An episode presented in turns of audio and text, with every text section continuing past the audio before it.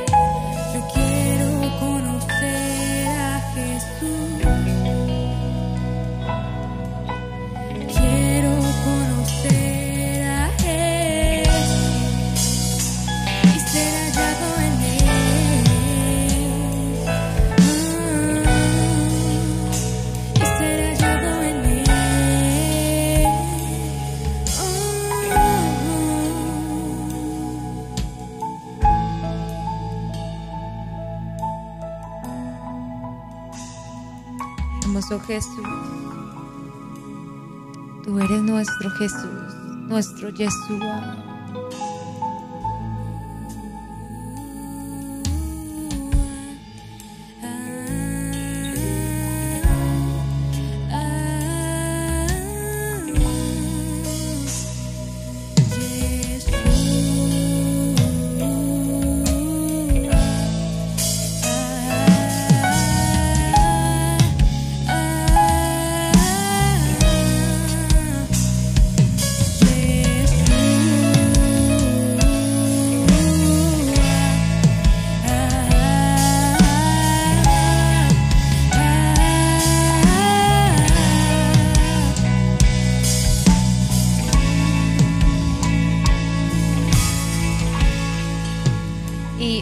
Hablando del poder que tiene la oración y que Jesús nos enseñó a orar el Padre nuestro. Y estuvimos eh, aprendiendo de cómo Dios puede ser un Padre para nosotros. Dice, Padre nuestro que estás en los cielos, santificado sea tu nombre.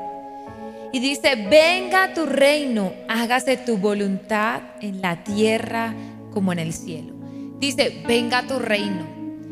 Así que el, cuando el reino de Dios viene a la tierra, es la parte espiritual. Cuando Dios establece su reino en la tierra, yo me imagino como si se abriera un portal espiritual y todo lo que hay allá en el cielo, hay provisión, viene aquí en la tierra. Lo que hay en el cielo, sanidades, milagros, viene aquí en la tierra. Y creo que en el cielo hay un montón de regalos que tienen tu nombre. Y tenemos que decirle, Señor, venga tu reino, venga tu reino, que vengan las sanidades, que venga lo sobrenatural, que vengan los milagros. Cuando vemos una liberación, es el reino de Dios establecido en la tierra. Y esto es lo que dice la palabra. Y cuando tú ves el mover cuando viste el mover en la iglesia que ocurría todos esos milagros y esas sanidades, era porque el reino de Dios estaba siendo establecido en este lugar. Por eso he escuchado personas que cuando eh, vienen a la iglesia desde el parqueadero están llorando. Porque el reino de Dios ha sido establecido en un lugar. Y tenemos que pedir que el reino de Dios sea establecido en nuestra casa que haya un hogar armonioso, que haya provisión en nuestra casa, que lo que hay en el cielo esté en la tierra, que esté el reino de Dios. Y cuando buscamos el reino, entonces todas las cosas nos serán añadidas. Dice, busca primeramente el reino de Dios, santidad primeramente el reino de Dios, buscar el rostro de Dios, servirle, lo espiritual, buscar el reino de Dios y las demás cosas nos serán añadidas. ¿Cuáles son las demás cosas? Los tus sueños, lo que tú necesitas, la provisión de Dios. Todas estas cosas nos serán añadidas. Y dice la Biblia, deleítate en Dios y Él concederá las peticiones de tu corazón. Cuando buscamos el reino de Dios, dice, el reino de Dios y su justicia, el reino, lo que Dios quiere, de la forma como Dios quiere que se haga. y dice, deleítate en Dios y Él concederá las peticiones de tu corazón. ¿Tienes peticiones? ¿Tienes cosas que estás pidiéndole a Dios? Pues busca primeramente el reino de Dios. Busca primero las cosas del cielo, lo que Dios quiere que suceda, lo que el Señor quiere que pase, que tú crezcas espiritualmente, que tú puedas conocer más la palabra, crecer espiritualmente. Y lo que tú quieres, entonces Dios traerá esa provisión a tu vida. Pero dice, hágase tu voluntad en la tierra como en el cielo. Hágase tu voluntad. Y es la forma en como nosotros tenemos que orar. Señor, que se haga tu voluntad. Que se hagan las cosas como tú quieres. Que a veces que estamos pidiendo cosas que en realidad no van como en, en, los planes de Dios, en los sueños de Dios. A veces pedimos según nuestra voluntad. Señor, por favor, yo quiero esta puerta que se abra. Y Dios sabe que si abre esa puerta, entonces vas camino al desastre. Hágase tu voluntad en el cielo, como en la tierra, como en el cielo. Porque la voluntad de Dios es lo bueno, es lo agradable y es perfecto. ¿Cuál es la voluntad de Dios en tu vida? ¿Estás viviendo según la voluntad de Dios o estás viviendo tu voluntad? ¿Estás viviendo según los sueños de Dios o estás viviendo en tus sueños? ¿Qué camino estás tomando? ¿Estás tomando el camino de Dios o estás tomando tu propio camino? ¿Estás pidiéndole a Dios cada puerta que tú tocas o estás tocando las puertas de los hombres y no las de Dios? Hágase tu voluntad en la, en, en la tierra como en el cielo. Y esto significa que no se haga mi voluntad esto significa que no se haga lo que yo quiero, lo que yo sueño, de la forma como yo quiero. Significa entregar el control. Señor, yo decido entregarte el control. Hágase tu voluntad. En la tierra como en el cielo. De la forma como tú quieras. Yo quisiera que fuera de esta forma, Señor, pero si tú tienes un plan, amén y decirle, hágase tu voluntad, Señor, estás diciendo, Señor, yo me rindo. Tal vez no tengo fuerzas, tal vez estoy muy desanimado, tal vez no sé cómo hacerlo, no sé por qué estoy en este desierto, no sé por qué estoy en esta enfermedad, no sé por qué estoy viviendo estas circunstancias, pero hágase tu voluntad. No a mi manera, sino a la tuya. Rendición. Dios está esperando que tú te rindas en su voluntad. Y obedecer a la voluntad de Dios a veces es difícil. Obedecer a la voluntad, tal vez vas a sentir que vas a, a morir en el intento.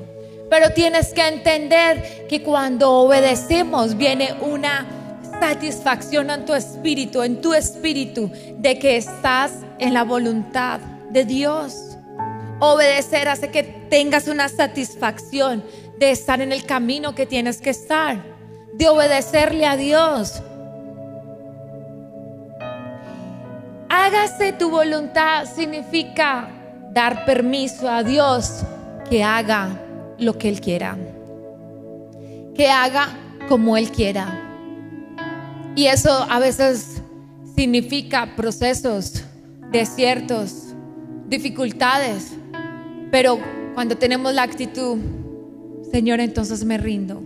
No entiendo el proceso, no entiendo el por qué, pero que se haga tu voluntad. Que se haga, Señor. Y a veces estamos orando por nuestros planes, por nuestros deseos. Dios, si tú tocaras a tal familiar que tiene dinero, es la voluntad de Dios. Dios, si tú abrieras esa puerta, yo me iría para otro país a huir del proceso. Es la voluntad de Dios. Porque cuando estás en el desierto y estás en el proceso, no hay forma que puedas escapar. No existe. No existe.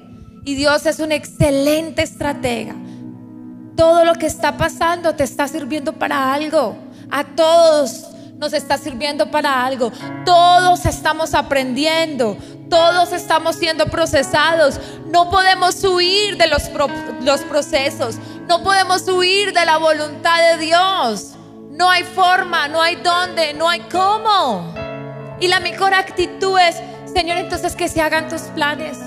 Señor, que se haga como tú quieras. Que se abra la puerta. Yo quería esta puerta, pero si tú quieres abrir esta otra, está bien. Yo acepto lo que tú quieras. Y eso era lo que nos estaba enseñando a Jesús. No vivir conforme a nuestros planes, sino a lo que Él quiera para ti. A lo que Él quiera darte, no conforme a nuestros deseos. Porque a veces, Señor, esa es la persona que yo quiero, con la cual me quiero casar. Mi pregunta es, ¿está en los planes de Dios? ¿Es la voluntad de Dios? O tal vez estás como Sansón. No, es que la que a mí me gusta, pero la que a ti te gusta es la que te va a destruir. Porque no está en los planes correctos de Dios. Y, sabes, yo tenía un exnovio y yo pedía tan ridículamente. Le pedí al Señor, Señor, por favor, yo quiero que Él sea mi esposo, que Él sea el padre de mis hijos. Y lloraba porque Dios me cerraba la puerta y me decía, no es. Y cuando pasó el tiempo y vi que Dios tenía a alguien mejor para mí y algo mejor para mí, yo entendí que boba fui. Estaba pidiendo según mi voluntad. Pero esa voluntad me iba a matar más adelante porque me estaba metiendo con la persona equivocada, porque no era el plan que Dios tenía para mí. Dios no solo tenía un hombre de Dios para mí, sino que tenía un ministerio, tenía un propósito, tenía un llamado. Y a veces Dios te quita cosas porque te va a poner otras que son mejores. A veces se cierran puertas porque Dios va a abrir otras que son más grandes. A veces Dios te cierra ese camino porque te va a abrir otros caminos más grandes. Porque Dios está en control. Porque las cosas que Dios tiene para ti son cosas de bien y no de mal. Dios quiere darte cosas grandes y poderosas, pero deja que te cierre el camino que no te sirve. Deja que cierre la puerta que está estorbando. Deja que quita. Deja que Dios quite esos contactos que no te sirven, porque Dios va a poner mejores cosas. Son cosas más grandes las que Dios tiene para ti, que las que tú tienes en tu mente, que las que tú estás aferrado en tus propios deseos y en tus propios sueños. Deja que la voluntad de Dios se cumpla en ti, por más dolorosa que sea. Escucha, no estoy diciendo que es fácil. A veces vas a tener que llorar por aceptar la voluntad de Dios. A veces te va a doler muchísimo. Pero la Biblia dice que la semilla tiene que caer y morir en tierra tiene que morir para que luego pueda dar su fruto. Y tal vez te está doliendo estar en la voluntad de Dios. Pero si te está doliendo, el proceso que está pasando quiere decir que vienen cosas grandes para ti. Quiere decir que esa semilla que está muriendo va a dar fruto, mucho fruto y más fruto al 30, al 60, al 100 por uno. Si está muriendo eso dentro de ti, es porque es de Dios y porque es bueno. Ese proceso es bueno. Eso que estás viviendo es bueno, así sea dolorosa. Y si no, pregúntenle a Jesús. ¿Qué dijo Jesús? Jesús no quería ir a la cruz. Nadie quiere morir. Nadie quiere ser humillado. Nadie quiere ser golpeado. Nadie quiere pasar sufrimiento. Nadie. Y Jesús fue y oró al Padre. Señor, por favor, pasa de mí esta copa. Señor, por favor, pasa de mí esta copa. Sufrió tanto Jesús de ansiedad, tanto en ese momento. Pasa de mí esta copa. Que él estaba diciendo, por favor, Señor, ¿no tienes algún otro plan? Por favor, Señor, ¿no tienes alguna otra puerta? Por favor, Señor, ¿no tienes algún otro camino? Él no quería pasar por ahí. Pero Jesús dijo algo, Señor, pero que se haga tu voluntad y no la mía. Estaba diciendo, en mi humanidad En mi humanidad yo no quiero pasar por ahí. En mi humanidad no quiero ser procesado. En mi humanidad no quiero dolor. En mi humanidad no quiero enfermedad. En mi humanidad no quiero pasar este proceso familiar. En mi humanidad no quiero vivir todo esto. Pero en mi espíritu sí quiero tu voluntad. Pero en mi espíritu sí quiero obedecer. Pero en mi espíritu quiero los planes de Dios. Pero en mi espíritu quiero el propósito de Dios en mi vida. Pero en mi espíritu quiero la puerta que Dios diga y no la que yo quiero. Pero en mi espíritu quiero lo que Dios tiene preparado para mí, aunque no lo entienda. Que se haga tu voluntad y no la mía. No llores más por lo que no fue. No llores más porque las puertas se cerraron. No llores más porque no hay camino. No llores más. No llores más por lo que no fue. Ríe por el mañana. Ríe por lo nuevo que Dios tiene para ti. Ríe por esas puertas extraordinarias que se abrirán en tu vida. Ríe porque viene una nueva temporada. Ya no llores más por tu pasado. No llores por lo que tú querías que fuera y no fue. Ríe por lo que Dios tiene para ti que es más poderoso, es más grande, es más sublime, es más extraordinario. Ríe por lo que Dios tiene preparado. No es tiempo de llorar. Iglesia, no es tiempo de estar quejándote y lamentándote. Y a veces la voluntad de Dios se manifiesta cerrando puertas. Pero esa es la buena. Esa es la voluntad buena de Dios. Veces la voluntad de Dios, cerrando puertas, así tú creas que esa es la puerta. Dios es bueno y Él va a mostrar su misericordia cerrando puertas. Y nosotros lo hemos vivido en nuestra vida. Hemos visto que Dios nos habla abriendo y cerrando puertas. Abriendo y cerrando puertas. Tres días antes de que pasara todo este caos, tres días antes estábamos cerrando negocio con el dueño de la bodega para donde nos íbamos. ¿Qué tal si le entregamos todo lo que estaba pidiendo y todo el depósito que estaba pidiendo?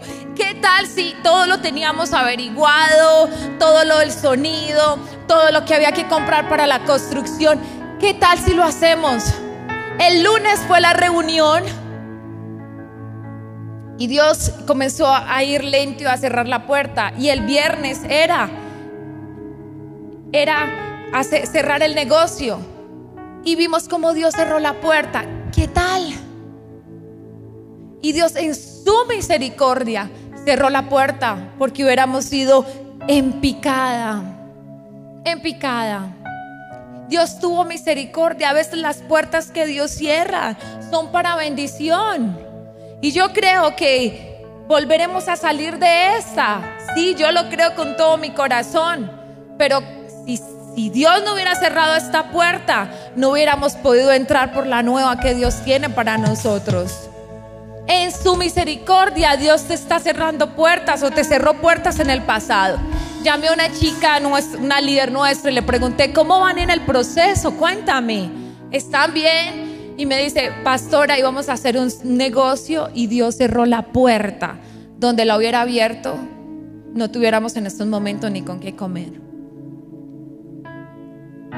No te frustres por lo que estás pasando ahora, porque no vas a quedarte con la puerta cerrada. Esta puerta se va a abrir. No te frustres con esta temporada. Porque no es tu voluntad vivir en esta temporada, es la voluntad de Dios, pero algo tienes que aprender, algo te está enseñando Dios, algo. Y la voluntad de Dios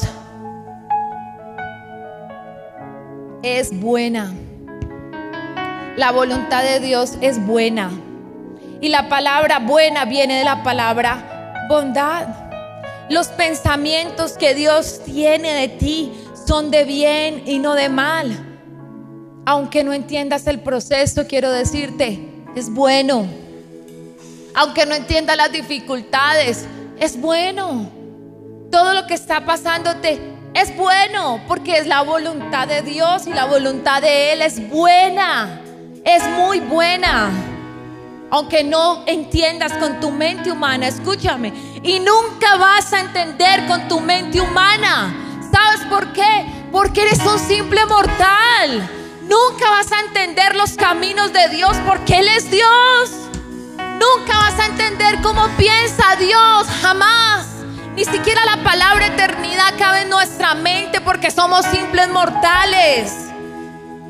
Pero el que no quepa en nuestra mente, el que no quepa en nuestro corazón, no quiere decir que no se vaya a cumplir, porque Dios dice que entonces Él tiene planes para nosotros que no han subido a nuestra mente, que no han subido a nuestro corazón, pero que ya han sido creados, ya están establecidos en lo espiritual, es nuestro. Son las cosas que Dios tiene para nosotros, que no ha subido a mente humana ni a corazón humano. Y son grandes, son muy grandes. Así que aprende a vivir con la voluntad de Dios porque es buena. Pero dice que la voluntad de Dios es agradable. Estás llorando, estás en prueba, pero quiero decirte, es agradable. Y mira, agradable, el sinónimo es placentero, apacible, dulce, sabroso, como dice el entrenador. Lo que quiere decir es que aún en medio de esta prueba, tú sentirás la presencia de Dios.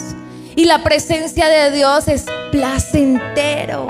La, la, presencia de Dios es apacible, es dulce. En tu peor tiempo va a ser los momentos más dulces de tu vida. Tu peor tiempo vas a sentir la presencia de Dios como nunca, como nunca.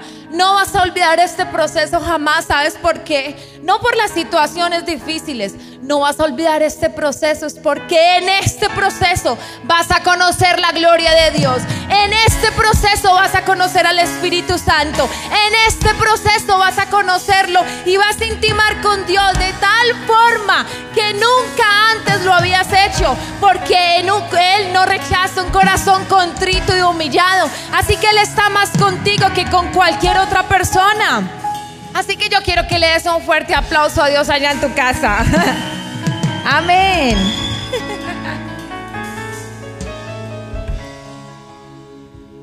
en la prueba es donde tú tienes que disfrutar más de tu familia. En la prueba es donde tu matrimonio se tiene que fortalecer. Hay prueba financiera, pues como nunca tienes que estar así con tu cónyuge. No entiendo por qué en la prueba financiera hay tanta presión entre familias. No lo entiendo, porque yo pasé por ahí y nuestra peor prueba financiera nos unimos más como pareja, como matrimonio, como amigos, eh, nos unimos más, disfrutamos más nuestras hijas. En la prueba tú tienes que demostrarle a tu cónyuge que tú eres fiel. Cuando te casaste, tú dijiste que estarías en la riqueza y en la pobreza, en la salud y en la enfermedad. ¿Por qué tenemos que entonces resentirnos con Dios? Porque no estamos en nuestra voluntad, sino en la voluntad de Él. ¿Por qué? O sea que con Dios estás en la buena y en la mala no. O sea que buscamos a Dios por bendición, pero cuando no hay nada, entonces no. Algo tenemos que estar aprendiendo en esta prueba. Algo. Algo tiene que estar muriendo en ti. Algo tienes que aprender. La voluntad de Dios es buena, es agradable y es perfecta. Y escucha la palabra, el sinónimo de perfecto. Lindo, intachable, acabado, completo, impecable. Te lo repito, perfecta. La voluntad de Dios es perfecta, que es lindo, intachable, acabado, completo, impecable. Su voluntad es perfecta. Así al principio veas una tormenta. Es perfecto. es lo que más te conviene. Escúchame bien, no hay destino sin vuelo y no hay vuelo sin turbulencia. No existe. No existe tierra prometida sin desierto. No existe. No existe. No hay un puerto deseado sin tormenta. No lo hay. Porque tienes que pasar por el agua y por las fuertes olas. No puedes decir que quieres conocer el mundo entero y no montar en avión y no tener turbulencias. Por favor. No hay bendición sin procesos. Nunca, no existe. Dios no es barato. La unción no es gratis. Dios no va a bendecir a alguien que después se vaya a volver orgulloso y vaya a hacer daño con lo que Dios le ha dado. Si estás ahora en la aflicción, acepta la prueba dignamente. Acéptala. Algo tienes que aprender de ella. Si estás pasando por ella, es porque Dios sabía que lo necesitabas. Algo tiene que morir en ti. Algo tienes que aprender. ¿O será que Dios quiere que lo conozcas en medio de la prueba? Aprende a aceptar la voluntad de Dios, porque es buena, es agradable y es perfecta. Pero ¿qué dice la Biblia? ¡Ey! Portaos varonilmente. ¿Qué dice? Pórtense con valentía Vamos a pasar el desierto y vamos a pasar la prueba con valentía, con fe, con dignidad, sin quejarnos, sin murmurar. Tus lágrimas no pueden hacer que las circunstancias cambien, pero tu fe sí, tu fe sí. Y necesitamos pasar bien el examen. Y no hay nada más desagradable que aquellas personas que se quejan y murmuran todo el tiempo. Conocen esas personas que aunque Dios les dé la provisión, siempre están murmurando y siempre están criticando y siempre están quejándose. Con lo que más peleaba eh, Dios con el pueblo de Israel era que Dios les daba el maná y criticaban el maná. Y Dios les daba pollo y, y entonces criticaban eh, querían, querían comer carne, entonces criticaban todo, todo lo criticaban. No patees la lonchera, no muerdas la mano del que te está dando. Y no puedes. Dios, Dios te está dando la provisión. No patees la lonchera. Este momento de prueba. Amén por el día a día, Señor. Amén, te agradezco. No quiero quedarme en la prueba, pero agradezco. Estoy en esta enfermedad. No es lo que quiero tener y no es lo que quiero ser, Señor. Pero algo estoy aprendiendo. Algo estoy aprendiendo en este desierto y en este proceso. Pero no seas mal agradecido y no patees la lonchera, porque entonces te vas a quedar dándole vueltas al desierto mucho tiempo hasta que tu corazón no salga purificado no vas a salir del desierto. Algo estamos aprendiendo. Y cuando somos agradecidos, entonces Dios abre las puertas. Y quiero decirte, respiro y liberación vendrán de alguna, de alguna otra parte. Se te cerró la empresa, respiro y liberación vendrán de alguna otra parte. Te quedaste sin empleo, respiro y liberación vendrá de alguna otra parte. Esa es la actitud que tú tienes que tener. Dios verá que va a hacer con nosotros. Respiro y liberación vendrá a alguna otra parte. Y tú no tienes el panorama completo, pero recuerda que Dios sí. Y Dios sabe jugar ajedrez y sabe darle el jaque mate. Dios sabe cómo hacerlo y cuándo hacerlo. ¿Sabes por qué? Porque aunque tú no veas camino, y aunque tú mires y no hay ni siquiera horizonte, tú no sabes cómo va a ser. Yo quiero decirte lo que dice la Biblia. Otra vez, otra vez abriré caminos en medio del desierto y ríos en medio de la sequedad. Y cuando Dios dice otra lo hizo una vez. Y si lo hizo una vez, entonces Dios lo volverá a hacer. Y otra vez volverá a abrir caminos en tu vida. Otra vez volverás a levantarte. Otra vez Dios volverá a bendecirte. Otra vez estarás completamente sano. Otra vez tu matrimonio estará sobre la roca. Otra vez tus hijos serán de bendición. Otra vez serás de bendición para muchos. Otra vez abriré camino en medio del desierto. Amén. Puedes decirle amén a Dios. ¿Lo crees? Otra vez. Y quiero decirte que tú vas a salir diferente de este proceso. Vas a salir diferente. Y en Segunda de Reyes capítulo 15. Vamos a leer Segunda de Reyes capítulo 15. Y dice, y se levantó de mañana y salió el que servía al varón de Dios. Y aquí el ejército que tenía sitiada la ciudad con gente de a caballo y carros. Entonces su criado le dijo, ah, Señor mío, ¿qué haremos? Verso 16, le dijo, no tengas miedo, porque son más los que están con nosotros que los que están con ellos. Son más los ángeles que nos cuidan.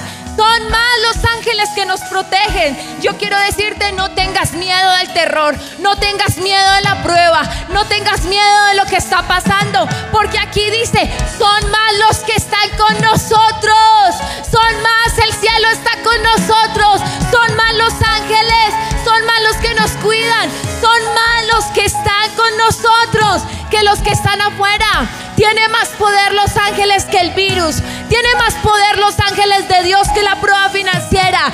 Son más los que están con nosotros que los que están afuera. Dices amén. Dígame amén. Amén. Amén. Quisiera que tus ojos espirituales se abrieran hoy. Porque esto me lo habló Dios. Estamos viendo sino caos estamos viendo muerte, estamos viendo enfermedad. Y, entonces, ¿qué vamos a hacer? Entonces vamos a tener hambre o entonces va a haber peste. Y entonces, ¿qué vamos a qué va a pasar? ¿Qué va a suceder? Pero cuando leí este verso dice, son más los que están con nosotros. Y ellos estaban asustados porque la ciudad estaba sitiada por un ejército. Y cuando el profeta oró, que se le abrieran los ojos y entendiera, son más los que están con nosotros. Si tú entiendes eso, si lo entiendes, entonces se te va a caer un velo y vas a entender que no tenemos que temer. Yo quisiera que nuestros ojos espirituales se te abrieran para que tuvieras los ángeles acampando alrededor de tu casa, para que tuvieras el fuego que hay alrededor de tus hijos, para que tuvieras la protección divina para que tuvieras que de esto vamos a salir, que esto también pasará y que esto no va a ser eterno, no va a ser eterno. Y no es la primera vez que se levanta una pandemia, no es la primera vez. Y salieron de eso. Yo creo que esta generación también lo verá. Esta generación también verá el poder de Dios, que así como vino esto va a desaparecer porque son más los que están con nosotros que los que están afuera. Son más. Y oró Eliseo, te ruego Jehová que abra sus ojos para que veas. Y hoy se va a abrir tus ojos espirituales para que veas como Dios ve, no como tú ves. No, no, no, no, no, sino como Dios ve. ¿Estás viendo quiebra? con tus ojos físicos estás viendo quiebra, pues Dios está viendo bendición. Que se te abran tus ojos porque Dios está viendo bendición. Estás viendo escasez, Dios está viendo prosperidad. ¿Qué es lo que están viendo tus ojos? Estás preocupada porque estás embarazada en estos tiempos Quiero decirte que lo que Dios ve es que tu hijo va a ser como una señal profética de que las cosas van a cambiar. Que el diablo dice muerte, pero Dios dice vida. Tu hijo, tus hijos son señales proféticas. Tú estás diciendo, ¿y yo qué voy a hacer? Y mis hijos están muy pequeños y lo que estoy viviendo. ¿Y si, y si se infectan? ¿Y qué va a pasar? Tú estás viendo eso con tus ojos naturales, pero ¿sabe cómo está viendo Dios?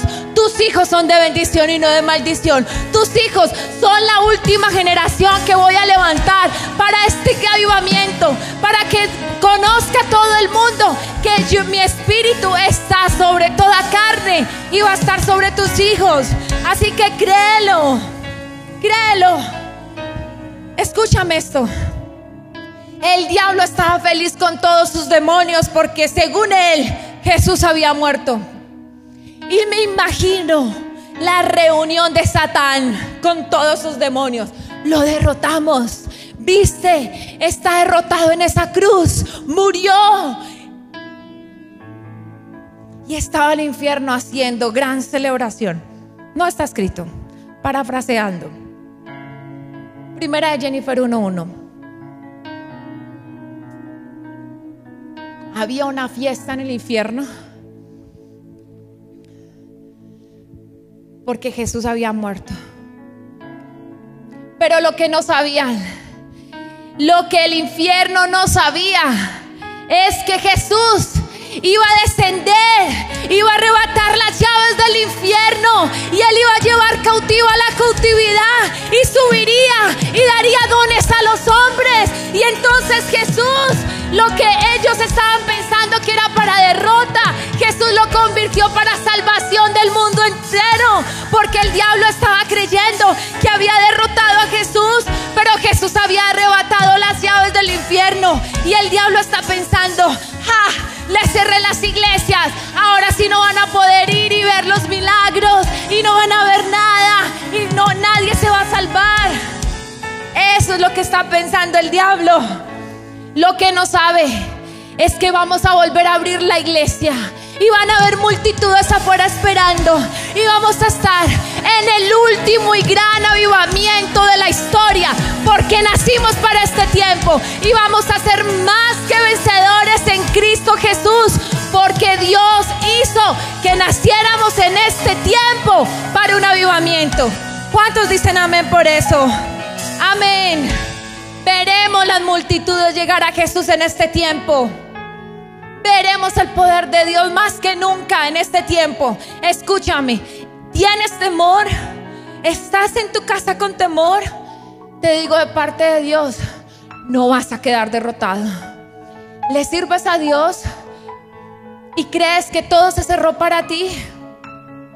Dios te necesita para que prediques el Evangelio, no vamos a quedar derrotados. Nacimos para este avivamiento, nacimos para este tiempo, nacimos con un propósito y el Espíritu de Dios todavía está aquí y el Espíritu de Dios todavía está en mí. Así que todavía podemos ver milagros, así que todavía podemos ver lo sobrenatural, así podemos ver lo nuevo y lo grandioso de Dios.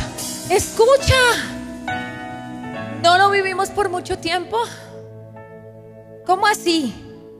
Espera, espera, espera. ¿Cómo así? Entonces los milagros que vimos tiempo atrás no pueden ocurrir ahora.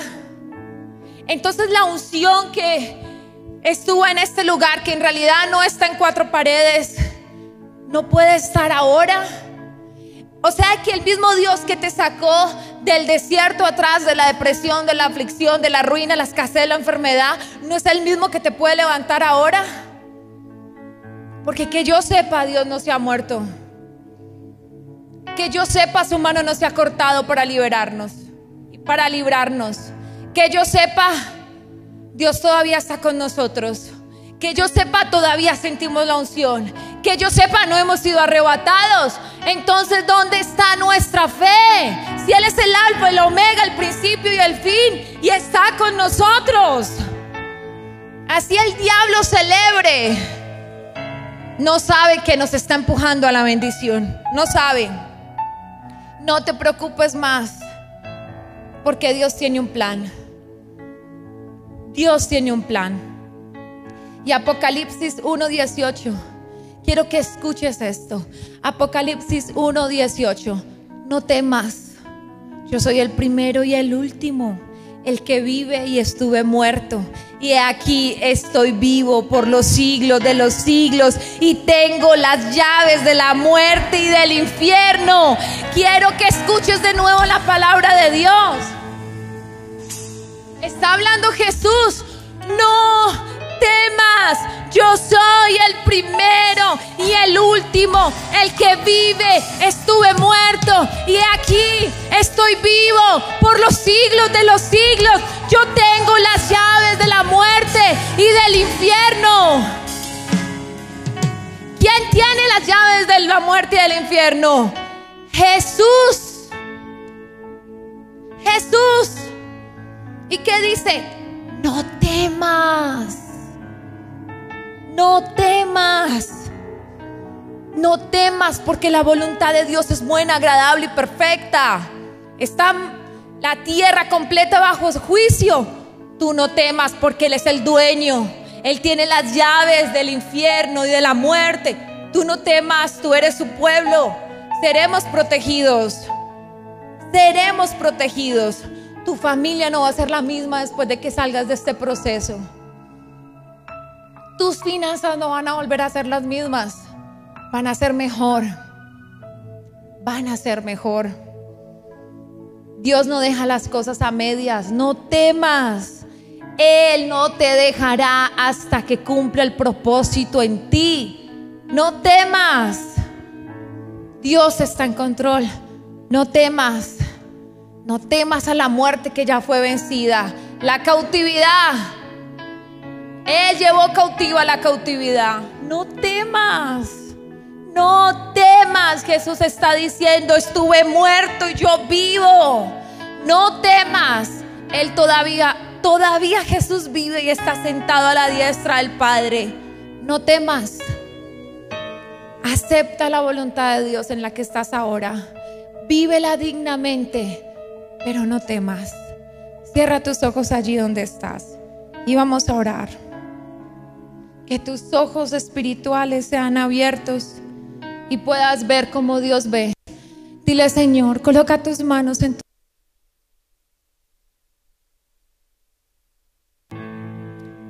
Y dile, Señor, abre mis ojos. Abre mis ojos para entender que tú tienes un plan Abre mis ojos, Señor, para yo ver que la protección está en mi casa, en mis hijos.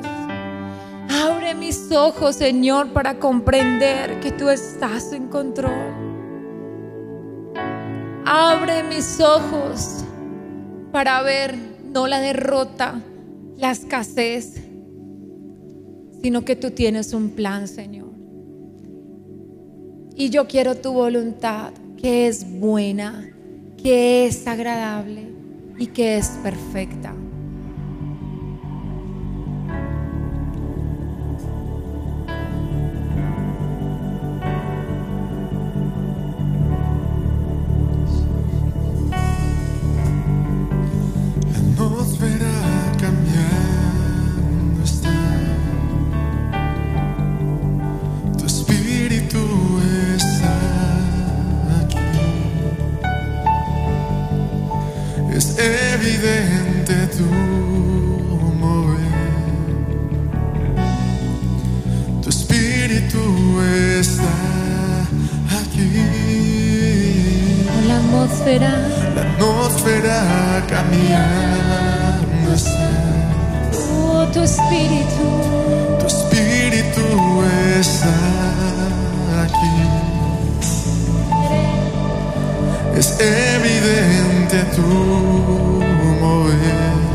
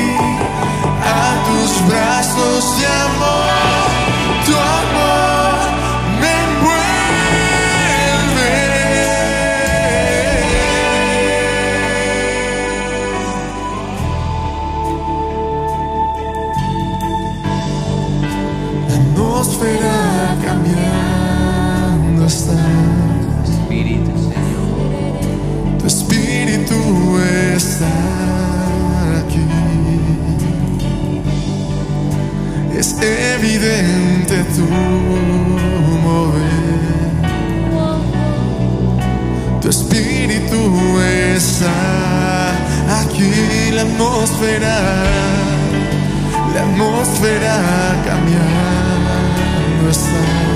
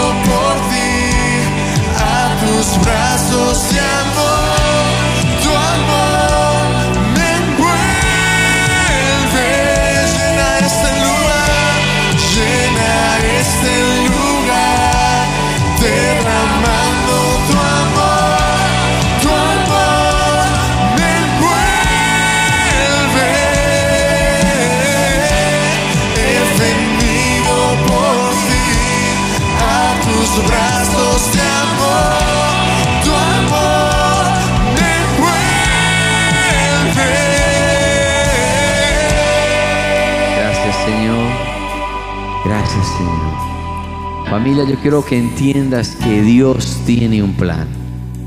Dios tiene un plan. Los pensamientos que Dios tiene para ti son de bien y no de mal. Dios tiene un plan. Su voluntad es buena, agradable y perfecta. Así que adórale con la seguridad de que Dios está en control. Vamos, levanta tu voz. Gracias Señor, te adoramos.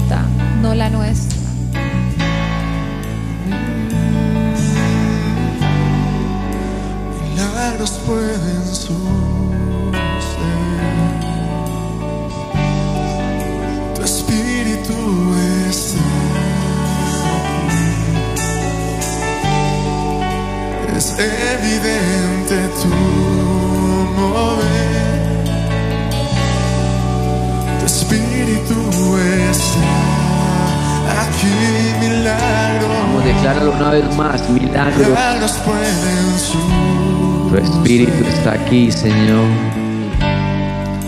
Tu espíritu está aquí. Es evidente tu mover. Tu espíritu está. Aquí. Amén. Y queremos bendecirte, familia de la fe declarando esa promesa que se haga su voluntad en tu casa, en tu matrimonio, en todos tus sueños, que Dios está en control. Bendecimos tus hijos, declaramos que los cielos se abren sobre tu familia y que esta leve momentánea tribulación pasará, pero producirá en ti un eterno peso de gloria. Familia, Dios me los bendiga. Una bendición del cielo sobre tu casa y prepárate para lo nuevo de Dios para ti. Bendiciones, les amamos. Dios les bendiga, Dios les bendiga, bendiciones.